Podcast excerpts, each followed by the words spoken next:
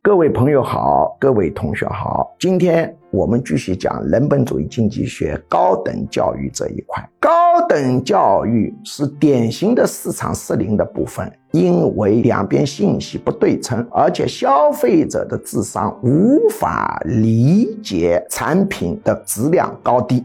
那么，因此需要有第三方干预。那么，我们中国的话呢，现在高等教育出现了一个趋势，这个趋势就是社科领域出现统编教材的趋势，这是我们中国的一个特殊的需要。那我们就讨论问题，即便是统编教材，如何统编的更好呢？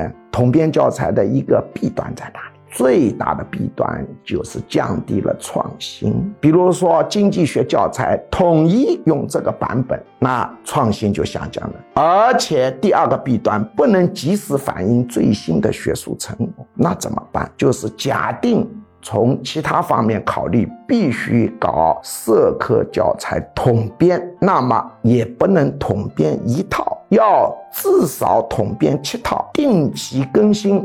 让七个系统互相竞争，这样呢才能减少统编教材的弊端。